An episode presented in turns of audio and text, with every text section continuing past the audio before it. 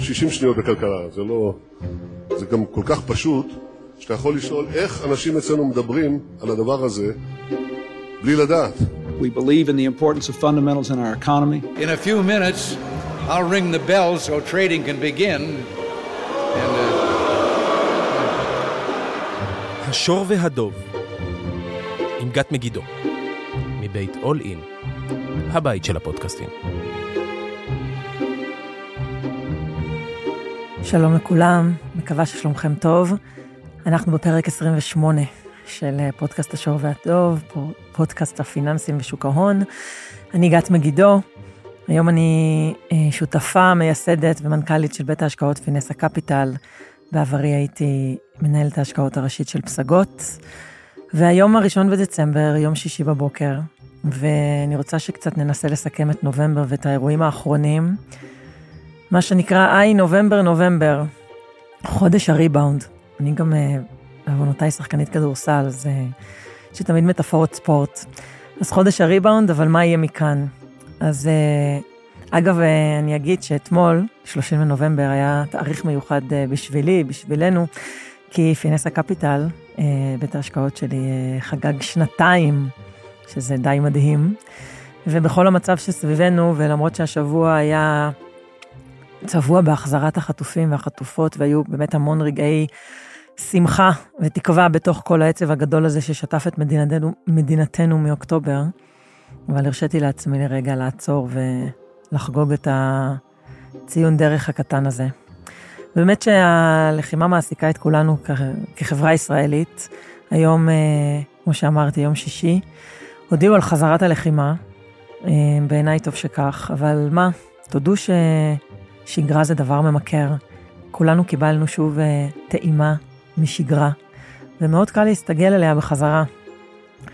תזכרו שאמרתי, אני חושבת שאמרתי את זה אפילו כמה פעמים, את המשפט הזה, שהוא בעיניי הכי פשוט בעולם. בני האדם הם חפצי חיים, ובני האדם הם גם סטגלנים גדולים. ולמה אני חוזרת על זה שוב ושוב? כי מאוד קל לנו לתת לרגש הפחד להשתלט ולנהל אותנו. אה, ולפעמים אפילו מכוונים אותנו לשם. והמנגנון הזה בעולם אה, שצריך לקבל החלטות על כסף, אה, מגיע בדיוק כמו שהוא מגיע בחיי היום-יום שלנו. אז ברגעים האלה, אני תמיד מסתכלת על הנתונים. כי בסוף, בסוף, עם מספרים ועם נתונים, קשה מאוד להתווכח.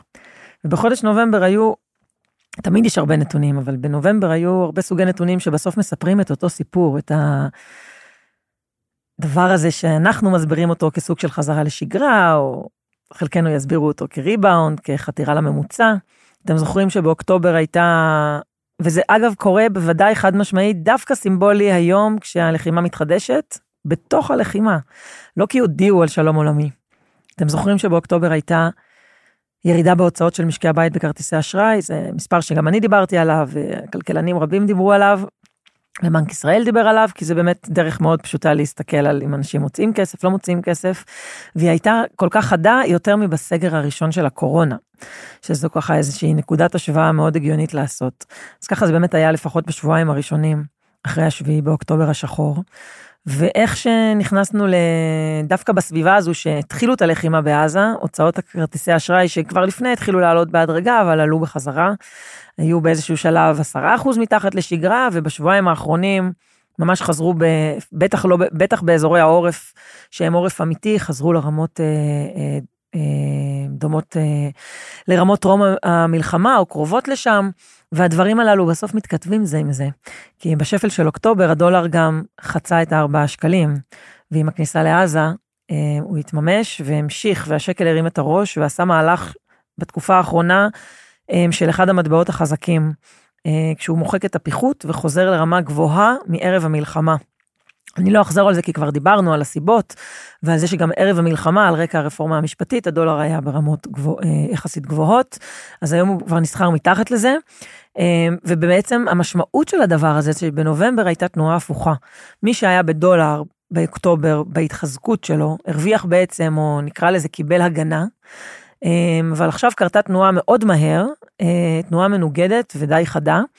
אמ, וזה חשוב מאוד להבין שכשהתנועה הזו קורית, אז בעצם השקעה בחו"ל, שבדרך כלל מביאה, חשיפה, מביאה איתה חשיפה דולרית, אמ, אלא אם כמובן מגדרים אותה, אז אם אתם, מה שאני רוצה להגיד זה שאם אתם בודקים את עצמכם בצורה דולרית, אז מה טוב, אבל אם אתם בודקים את עצמכם בצורה שקלית, אז אי אפשר להתעלם מהתנועות החדות האלה שעושים המטבעות.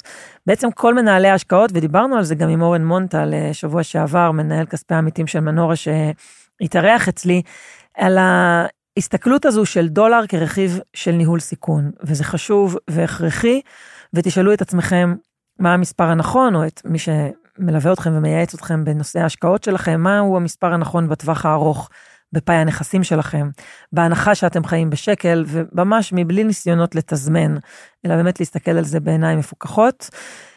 כמובן שבטווח הקצר כל החמרה בלחימה בו היא בהגדרה אירוע פוטנציאלי להקפיץ חזרה את הדולר, אנחנו רואים את זה גם הבוקר אה, שהדולר עולה. אמ, ולהחליש את השקל מנגד, אבל צריך לדעת שבדברים האלה צריך להסתכל על הכוחות הפונדמנטליים ביום שאחרי, הם לפי הנתונים הם לטובת השקל, הם היו כאלה גם לפני הבלגן של הרפורמה המשפטית, אמ, וצריך לזכור את זה. שוק המניות בישראל, שירד מה-7 באוקטובר עד סוף אוקטובר סביב ה-11%, בנובמבר עלה כמעט 8%. אז אני מדברת עכשיו, אתן לכם דוגמאות, התחלנו בכרטיסי אשראי, עברנו להתחזקות השקל, ועכשיו אנחנו מדברים על הריבאונד בשוק המניות, כדברים שהם בסוף עוד מאותו דבר, מספרים את אותו סיפור ואת אותו נרטיב של נובמבר. אני חושבת שהתיקון יצא בעיקרו לדרך אחרי הנאום אה, של נסראללה, שהיה יחסית, אה, לא יחסית, שהיה מאוד יוני, וגם שלח את השקל אה, למהלך שלו, וגם את המשקיעים. אה, להרגיש בנוח עם נכסי סיכון, אה, גם ספציפית בבורסה הישראלית, כבר נדבר על זה שזה לא באמת קרה בוואקום, אלא גם קרו דברים אה, בעולם. מצטרפה לזה גם עונת הדוחות הכספיים של החברות שמדווחות בבורסה בישראל, תפסה תאוצה, היו המון דוחות בנובמבר, ו... האמת שאני לא ארחיב על זה עכשיו, כי אנחנו נקדיש לעונת הדוחות בישראל פרק מיוחד בשבוע הבא, אבל גם היא נתנה רוח גבית לדבר הזה. ובאמת בשבוע פלוס האחרונים, שנכנסנו להפסקת האש הזמנית הזו, כחלק מעסקת החטופים, אז באמת היה אפשר גם להרגיש שעוד ועוד חלקים מהציבור מקבלים בחזרה את התחושה של שגרה ומצליחים להניע את גלגלי הכלכלה. אז תראו איך כל הדברים האלה אה, מתכתבים אחד עם השני. אז גם בחו"ל המדדים, אה, מה שנקרא בכיף שלהם, כמו בישראל, גם בארצות הברית, תקופה של עונת דוחות, אה, סך הכל עברה בהצלחה. מדד ה-S&P עלה בנובמבר סביב ה-9 אחוז, נסדה קצת יותר מ-10, 10.5 אחוז, אבל תזכרו ש...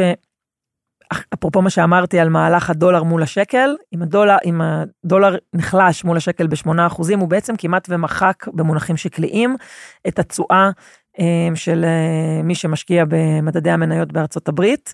אה, זה כמובן מתקזז עם התשואה של אוקטובר שהייתה עדיפה, אבל זו המשמעות של הדבר הזה בסוף היום. אמ, פשוט להסתכל פעם אחת על החשיפת המטבע ופעם שנייה על נכס הבסיס. אמ, גם אגרות החוב החזירו בנובמבר את הירידות של אוקטובר, האמת שזה לא היה יכול, שוק המניות לא היה יכול לעלות בלי זה. אמ, אם זה טלבון 60, שזה אג"ח של החברות, של הסדרות הקונצרניות הגדולות, עלה כמעט שלושה וחצי אחוז, אחרי שירד שלושה וחצי אחוז באוקטובר, אמ, אה, גם אה, אה, מדד האג"ח ירד שלושה וחצי אחוז, מדד האג"ח הכללי ירד שלושה וחצי אחוז, זה מדד שיש בו גם אג"ח ממשלתיות, אז אפשר ככה לקבל מזה תמונה מאוד טובה, והם עלו אה, במספרים די דומים אה, בנובמבר. זה קרה בעיקר על רקע ירידת תשואות, כבר נדבר מה הניע את אותה ירידת תשואות. אבל מה שאפשר לראות כשמסתכלים על נובמבר רגע ממעוף הציפור, זה שיש כאן מגמה ברורה, אה, לא רק בישראל.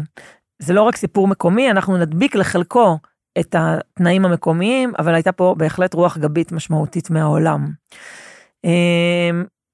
שווה אולי להגיד בהערת ביניים, שכל הדבר הזה קורה אמ, כשברקע סוכנות הדירוג האשראי S&P אמ, פרסמה עוד עדכון במהלך החודש על הכלכלה הישראלית. אמ, מדברים על צמיחה של אחוז וחצי ב-2023, צמיחת תוצר וחצי אחוז ב-2024, ומדברים על זינוק של הגירעון בעשרה אחוז בשנתיים הקרובות, שזה זינוק אה, אה, חד ומשמעותי. הם גם מצפים לקפיצה ביחס חוב תוצר ל-67 אחוזים, וכותבים שהיחס יישאר לדעתם גבוה במשך כמה שנים, ושהכלכלה הישראלית לא תרד בחזרה מהר, אה, כנראה כשאומרים לא תרד מהר, משווים לעובדה שבקורונה עלינו אה, גירעון ל-12 אחוז, ובאופן, אה, באמת הכלכלה הפגינה ביצועים מאוד מאוד טובים שאפשרו להוריד את זה בחדות מהר מהמצופה.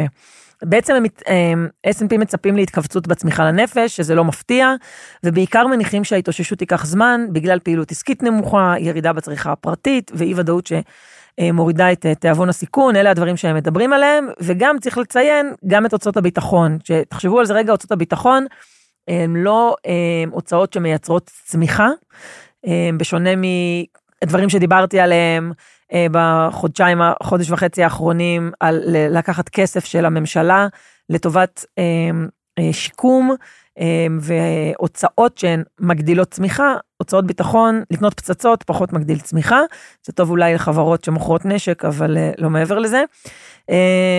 אבל בינתיים הם מסכמים, נובמבר יש לו, היה לו כיוון מאוד, מאוד ברור וחיובי. מה שמעניין מאוד להסתכל בתקופות כאלה זה אחרי פרמיית הסיכון של מדינת ישראל. יש כל מיני דרכים לראות את ה... לחפש, לחלץ את הפרמיה הזו.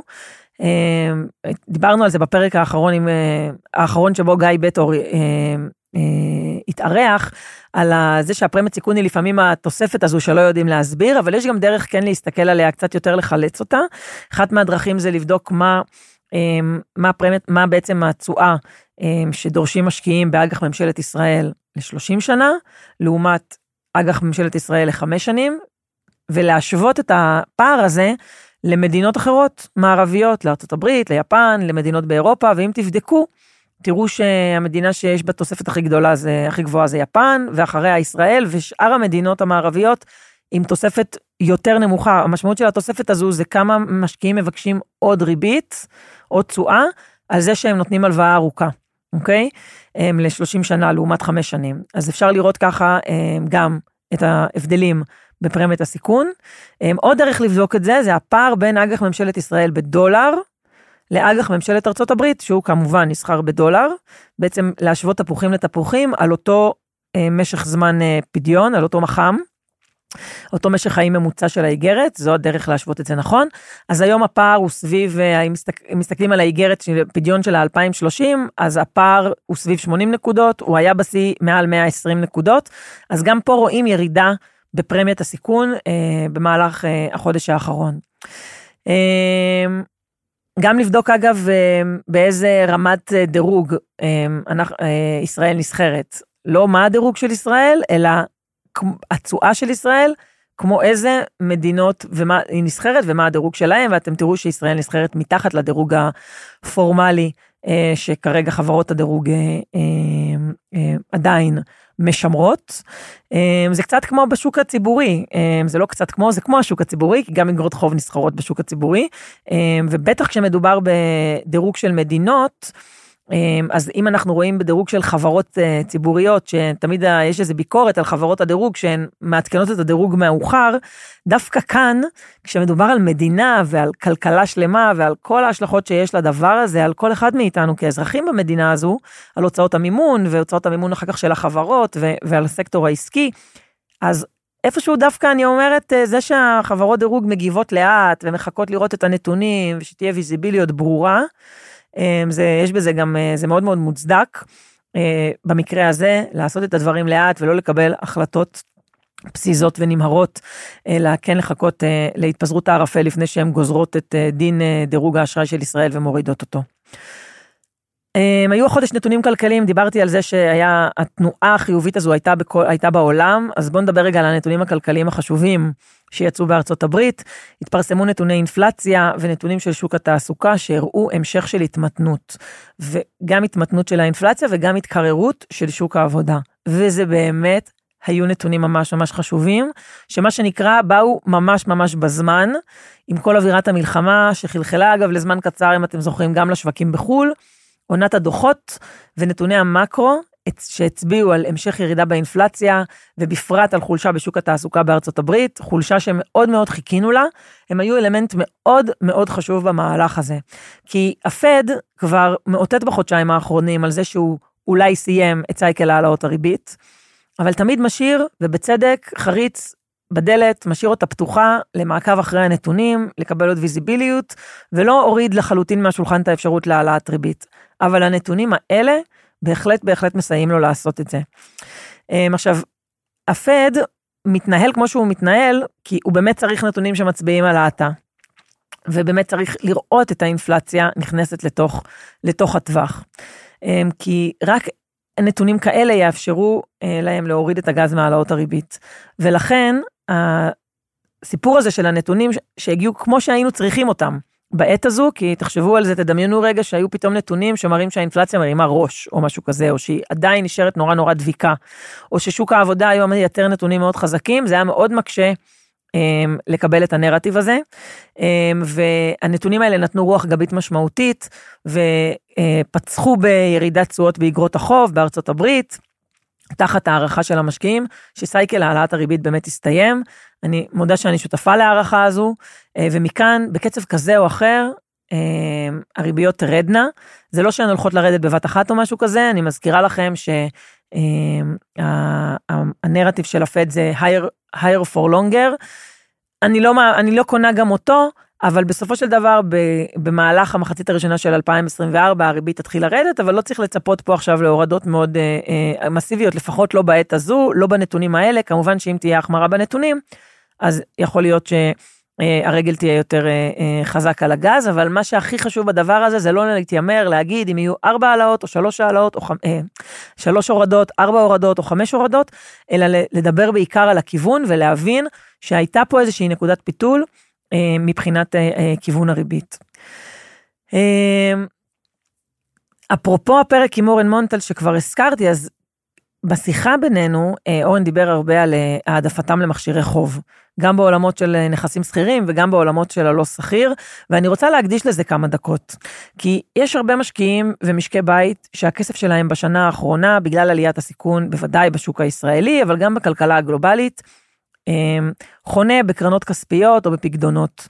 החשש המרכזי היה המשך העליית ריבית שתביא בעצם מבחינה מסחרית להפסדי הון באג"ח ואולי תמחור מחדש של שוק המניות, ובעיקר מגד... אה, מעלה את רמת הסיכון של, ה... אה, של הכלכלה ומעלה את הסיכונים אה, להאטה חריפה ואולי גם למיתון.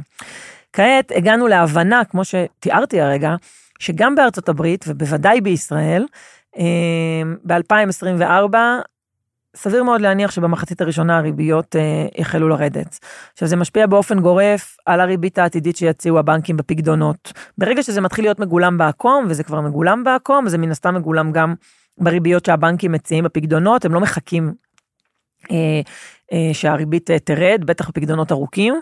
וזה בעצם משפיע גם על הריביות שמנהלי הקרנות הכספיות יפגשו בשוק. כבר עכשיו מתחילים לפגוש בשוק, וככל שהציפיות האלה יתקבעו יותר ותחלנה גם הורדות הריבית, אז זה ממש יהיה מגולם. בעוד שהשקעה באגרות חוב עם פדיון לכמה שנים, בעצם מאפשרות לקבל את התשואה השוטפת שאפשר להשיג היום, וגם ליהנות מרווחי הון, אם וכאשר הריבית תרד. ובעצם, אני חושבת שההבנה של הדבר הזה, ההבנה של אותה נקודת פיתול הזו, אה, הסרת החשש מהמשך העלאות ריבית, ותחושה שירידות הריבית הן כבר באופק, בעצם זה מה שמניע משקיעים, הניע משקיעים לרכוש בנובמבר אה, לקחת יותר נכסי סיכון לפורטפוליו שלהם, אבל אני בפרט מתמקדת כרגע בסיפור הזה של השקעות חוב, אה, כי זו נקודת פיתול חשובה של שינוי מדיניות, של שינוי כיוון, שמאוד חשוב אה, לזהות. זה קצת כמו נקודת פיתול כשמסתכלים על התפתחות חברה, שנכנסה לאיזשהו משבר או אירוע של distress, והמשקיעים חוששים שהיא לא תוכל לעמוד בהחזר החובות שלה. ואז במהלך הטיפול במשבר, בין אם זה דרך הסדר חוב עם הנושים, או איזושהי תוכנית הבראה, יש שלב שבו החוב של החברה, הוא ה asset class הנכון או המעניין להשקעה, אם מנסים להסתכל על זה במונחים של תשואה מול סיכון. מה הסיכון שלקחתי לעומת התשואה שאני מצפה לקבל. אה, ו... והרבה פעמים זה באמת בשלב האבולוציוני הזה של הריקאברי של החברה, זה הנכס שהסיכון סיכוי בו נכון אה, אה, ביותר. ובשלב השני, כשהטיפול בחוב מסתדר, אז הסיכון סיכוי עובר להשקעה בהון של אותה חברה. עכשיו, בעולם ההשקעות אין שום סיכוי לאף אחד באופן סיסטמטי לתזמן כניסה ויציאה מהשוק. ולכן צריך להבין שמה שצריך להוביל משקיעים, זו רמת הסיכון שהם גיבשו לעצמם בעיתות שגרה ולהתמיד בה. אז אני, אבל אני כן אומרת כאן, שמי שנמצא מכל סיבה שהיא במזומן, הדרך לטבול את הרגליים בחזרה היא דרך שוק החוב. וכל אחד כמובן יעשה את ההתאמות שלו לרמת הסיכון הרצויה לו, ויתייעץ עם איש מקצוע. כל מה שאני אומרת כאן זה לחלוטין לא ייעוץ אישי בשום צורה, אלא דווקא איזו הסתכלות של ניתוח הסיטואציה שנמצאת היום אה, בשווקים ברמת המיקרו, ואמירה שיש פה בעיניי הזדמנות לקבל תשואה שוטפת על פני שנים ששווה לבחון, אה, שווה להסתכל על זה. דיברתי קודם על המהלך החד שעשה השקל, שהתחזק בנובמבר, אז הוא לא התחזק רק מול הדולר, אלא גם מול סל המטבעות, כלומר מעבר להשפעה בעולם של דולר נחלש, השקל התחזק עוד יותר. ומסבירים את זה גם בתזה, שהפרמיית סיכון בעצם אמ, ירדה, אה, בין היתר בגלל שיש הנחה גורפת על, אה, מה יהיה בסדר היום של הממשלה, אה, זו או אחרת, ביום שאחרי המלחמה, וזה מקל על, השקל להרים את ראשו. מן הסתם כלכלנים ואנשי שוק הון, כמותי, אנחנו מסבירים את המהלך החד בירידת פרמיית הסיכון של ישראל בהקשר של השקל דולר ויריד, וירידת התשואות בארצות הברית מן הסתם תומכת בזה. זאת אומרת, לא לחשוב שזה רק אירוע ישראלי, זה מה שאני רוצה להגיד. יש פה כן אה, אה, מהלך עודף של השקל על ירידת פרמיית סיכון, ויש פה גם את כל הרוח הגבית אה, של כל מה שדיברתי עד עכשיו על נתוני האינפלציה ושוק התעסוקה, שיצרו את מהלך ירידת התשואות בארצות הברית, בלעדיו לא היו יורדות פה התשואות, וכנראה שגם השקל לא היה עושה, אה, לא כנראה, בוודאות השקל לא היה עושה מהלך בעוצמה הזאת. אגב, אה, אני חושבת שהשבוע זה היה, קראתי את הכתבה של אה, איזשהו ראיון עם פרופסור שמחון, אה, הוא ראש, איך קוראים לזה? הרשות הלאומית כלכלית, סליחה שאני לא מדייקת, הוא התראיין והוא צוטט, הוא אמר שהוא הראה לנגיד בנק ישראל שני גרפים. עם קורלציה כמעט מושלמת, והגרפים האלה היו בעצם תשואות האג"ח של ממשלת ארצות הברית, שער הדולר אה, ואג"ח ישראל. ובעצם מראה שכל העקומים זזים יחד. מה זה אומר? זה אומר שבעצם יש קשר ישיר בין הכיוון של תשואות האג"ח בארצות הברית לבין שער הדולר שקל. והמשמעות של זה, זה שבעצם אה, אה, אם מסתכלים באמת, אה, בנק ישראל, ולא רק בנק ישראל, רוב, כל, אני חושבת שכל רוב הבנקים המרכזיים, בטח בכלכלות המערביות, פועלים בהתאמה למה שעושה הפד. זה לא באמת חדש, זה מאוד ברור בשגרה, זה בוודאי נכון במשבר עולמי. אמ, והוא גם הוסיף ואמר שדה פקטו אין לבנק ישראל מדיניות מוניטרית עצמאית, ושזה קורה מבחירה, אה, שזה פשוט ככה. ושאם הוא היה, נגיד, הוא היה עושה אותו דבר. אז אמ, אני דווקא מספרת את זה כי אני רוצה לדבר על אה, הריבית כאן. אמ, ובאמת אני חושבת שהדבר הזה מרים להנחתה לשאלה, האם הריבית בישראל תרד לפני שהפד יתחיל להוריד ריבית. אמ, הרי, אה, אגב, בנק, אפרופו לדבר על בנק ישראל, אז אני מניחה שמאזיניי אה, קראו שפרופסור ירון אמיר, אה, שהוא נגיד בנק ישראל, הוא ערכה לו הקדנציה, היו לגבי זה קצת ספקות uh, באיזשהו רגע, אבל uh, הודיע ש... הודיעו שיוארך והממשלה אישרה, ובעת הזו זה במיוחד חשוב um, לייצר יציבות והמשכיות עסקית. אז מה הוועדה המוניטרית ונגיד בנק ישראל בראשה יעשו עם הריבית בישראל? האם הם יורידו לפני הפד? שאלה שאני רוצה לעסוק בה. הייתה השבוע החלטה, החלטת ריבית, וההחלטה הייתה להותיר את הריבית בישראל ללא שינוי. אמ, אבל כמו שאמרתי, הציפיות שמגולמות בעקום הן חד משמעית להורדות ריבית ב-2024. אמ, אפילו הייתה, היה מגולם כבר, כבר, כבר עכשיו רואים את הירידה, אבל בסוף בהחלטה אמ, הריבית נותרה בעינה, וצריך לזכור ולהסביר למה זה קורה. לבנק ישראל יש תוכנית למכירת דולרים, דיברנו עליה, שהמטרה שלה לייצב את השקל. זאת אומרת, ברור לכולנו, ואנחנו רואים את זה גם היום, שהחמרה גיאופוליטית אה, בהחלט יכולה להוביל לעוד פיחותים של השקל. זה שהשקל מאוד התחזק בנובמבר לא אומר שהוא לא ייחלש שוב בעתיד, בוודאי על רקע אה, אירועי הלחימה. עכשיו, כל עוד בנק ישראל עובד בלשמור את השקל, הוא לא יפעל ויוריד ריבית, כי זו פשוט בדיוק פעולה מנוגדת. מכירת דולרים מחזקים את השקל, או המטרה למכור דולרים זה להחליש את הדולר ולחזק את השקל, והורדת ריבית בשקל, כשארצות הברית והעולם לא מורידים ריבית, אה, בעצם מחליש את השקל ביחס למטבעות אחרים. אה, ולכן גם בנק ישראל התייחס לתנאים להורדת הריבית, כי ברור לכולם שהדבר הזה על השולחן. מבחינתם, הדבר הראשון בחשיבות הוא יציבות השווקים הפיננסיים. הדבר השני הוא המשך התכנסות של קצב האינפלציה ליעד. אמ, חשיבות גדולה גם הם מזכירים לאחריות הפיסקלית. זאת אומרת, המשמעות היא שכספים שהממשלה מוציאה בימים אלה, חשוב וקריטי שילכו להשקיע באלמנטים שמייצרים תמיכה, אה, מייצרים צמיחה, סליחה, אה, ותומכים בצמיחה הכלכלית, שזה בדיוק מה שדיברתי עליו לפני כמה דקות. אה, השימוש בריבית, כך אומרים מבנק ישראל, יגיע דווקא כשהדברים יתבהרו בעיניי. כל עוד לבנק ישראל יש תוכנית פתוחה של מכירת דולרים, אני חושבת שלצפות עכשיו לירידת ריבית זה מוקדם מדי, אמ, ובנק ישראל ירצה לראות את ההשפעות הכלכליות ולקבל יותר ודאות על המשך הלחימה ועל ההיקף שלה. אז בעצם אפשר להגיד שכדי להוריד ריבית, בנק ישראל יצטרך לסיים את תוכנית מכירת הדולרים, כי זה לא הגיוני שזה יקרה ביחד. אמ, ואז בעצם, אם הוא יסיים את התוכנית, זה אומר שכנראה השקל ברמה יציבה ונוחה.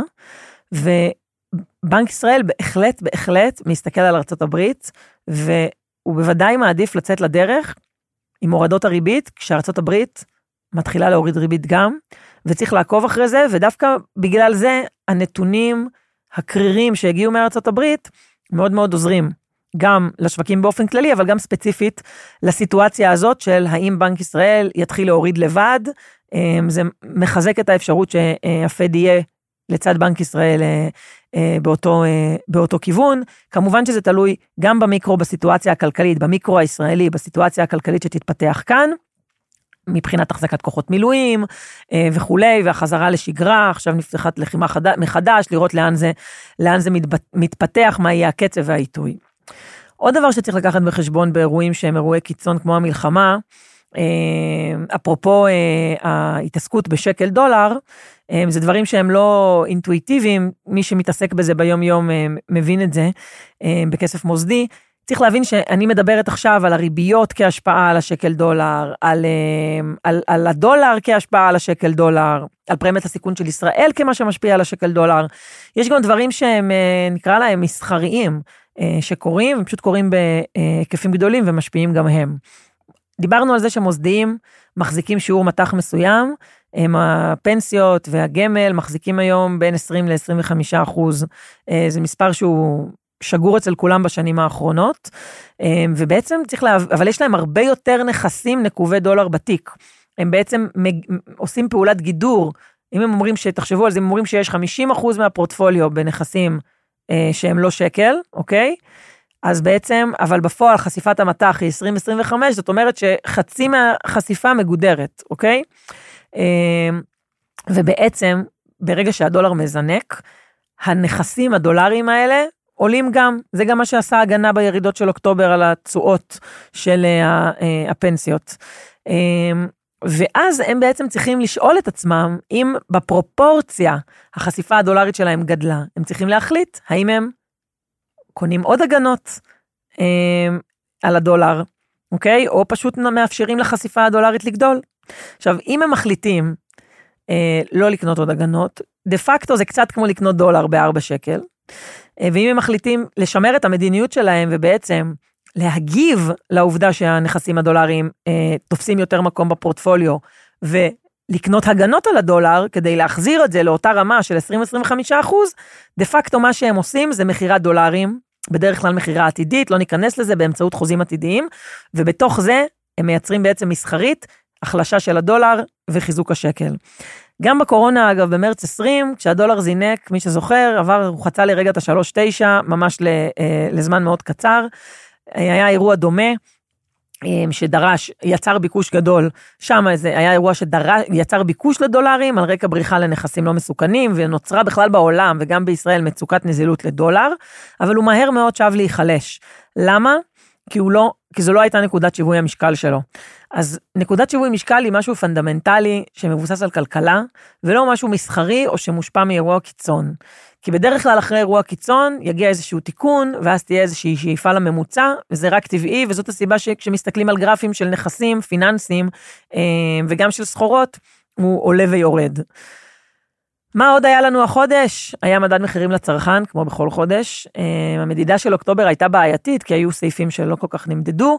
המדד עלה בחצי אחוז, ובעצם אה, הקצב 12 חודשים אחורה של עליית המחירים אה, עומד על 3.7 אחוז, אבל זה לא באמת מעניין כבר בעיניי.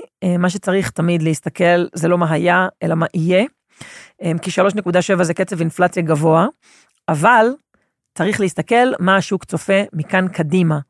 ובסך הכל ההשפעות של הלחימה הן יותר דיפלציוניות ומדכאות ביקושים, והשוק מצפה, פשוט אפשר לגזור את זה, להסתכל אג"ח ממשלת ישראל בשקל, אג"ח ממשלת ישראל בשקל צמוד מדד, על אותה תקופת, אותו מח"מ, אותו משך חיים ממוצע, והפער ביניהם זה ציפיות האינפלציה, אז הציפיות שנגזרות מהעקום לכל אורכו, בחלקים הקצרים בינוניים זה 2.4 אחוז, שיעור האינפלציה, ובטווחים הארוכים ביותר הוא 2.7 אחוז, זאת אומרת, דה פקטו, בפועל, חזרנו מבחינת הציפיות שנגזרות מהקום התשואות, אה, לתוך טווח יעד האינפלציה של בנק ישראל. אז זה דבר חשוב.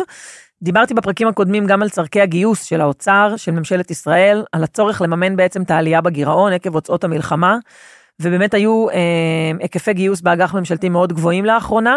אבל צריך לציין לחיוב שהם גם פגשו ביקושים גבוהים. חלק מזה מתוך אותו, אותן ציפיות להורדת ריבית במהלך הרבעון הראשון, מחצית ראשונה של 2024, וכמובן שזה יימשך לתוך 24. חלק מזה זה ירידת התשואות בעולם, שהיא נגזרת של הציפייה הזו, שכאמור מאוד מאוד משפיעה, וחלק מזה זה גם הפחתה, אה, ירידה בפרמיית הסיכון של ישראל בחודש הזה. ולא סתם אמרתי, תנסו לעקוב ולראות כמה המעגל פה בעצם נסגר, לא סתם אמרתי שהנתונים בארצות הברית של התמתנות האינפלציה וההתקררות של שוק העבודה באו בזמן ממש ממש טוב, כי הם בעלי השפעה מהותית. גם על תשואות האג"ח של ממשלת ישראל. כי ברגע שהתשואות בארצות הברית יורדות, גם התשואות פה מרגישות בנוח לרדת, ומאז עוד התפרסמו עוד נתונים שמצביעים uh, על המשך האטה בכלכלה בארצות הברית, על התמתנות של הפעילות העסקית, התמתנות של שוק העבודה, וגם כמובן תנאי האשראי שמהודקים בבנקים, שזה אנחנו רואים כבר uh, די, uh, די הרבה זמן. לכל אלה נוסיף לקינוח גם את נתוני האינפלציה שיצאו אה, אה, בגרמניה ממש בימים האחרונים, אה, גם שם האינפלציה ירדה לקצב של, 100, אה, של אה, מתחת לשלושה אחוז. אה, בקיצור, עוד מאותו כיוון ומאותה מגמה, וזה משלים את התמונה של מה שדיברתי עליו, על אותה נקודת פיתול של הסרת החששות, ציפיות להמשך העלאות ריבית, ובעצם לזה שהאינפלציה אה, ממש במגמת אה, התמתנות. הגענו לסיום הפרק, אני רוצה לאחל לכם סוף שבוע נעים ושבת שקטה, למרות חידוש הלחימה. תנשמו עמוק, ואני רוצה להגיד עוד מילה לסיום. הייתי הבוקר בישיבת הנהגה של בית הספר של הבנות שלי, בית ספר אביב שמו, ומנהלת בית הספר מירב אמרה משהו כל כך חכם שלקחתי אותו איתי ביג טיים. היא אמרה להורים שאחת הדרכים, היא סיפרה על אה, זה שהם עובדים בלייצר שגרה בבית הספר, ושאחת הדרכים לייצר שגרה ולהשקיט את התחושות הקשות גם לילדים אבל גם לנו כמבוגרים, היא לתכנן קדימה. ונתנה כמה דוגמאות על איך זה מה שהם עושים בבית הספר, המורים והתלמידים, מתכננים קדימה, מתכננים את העתיד. אז שבו בסופש, או מתי שתאזינו לפרק, אה, ותתחילו לתכנן קדימה. אני יודעת בוודאות שאני הולכת לעשות את זה. תודה רבה לכם שהייתם כאן איתי, אנחנו נשתמע בשבוע הבא. מחכה לכם פרק מרתק על עונת הדוחות הכספיים אה, בבורסה הישראלית. נתייחס גם להשפעות הלחימה על הענפים השונים ועל החברות המרכזיות אה, בבורסה. אז תודה רבה, סוף שבוע שקט. אני הייתי גת מגידו. להתראות. thank you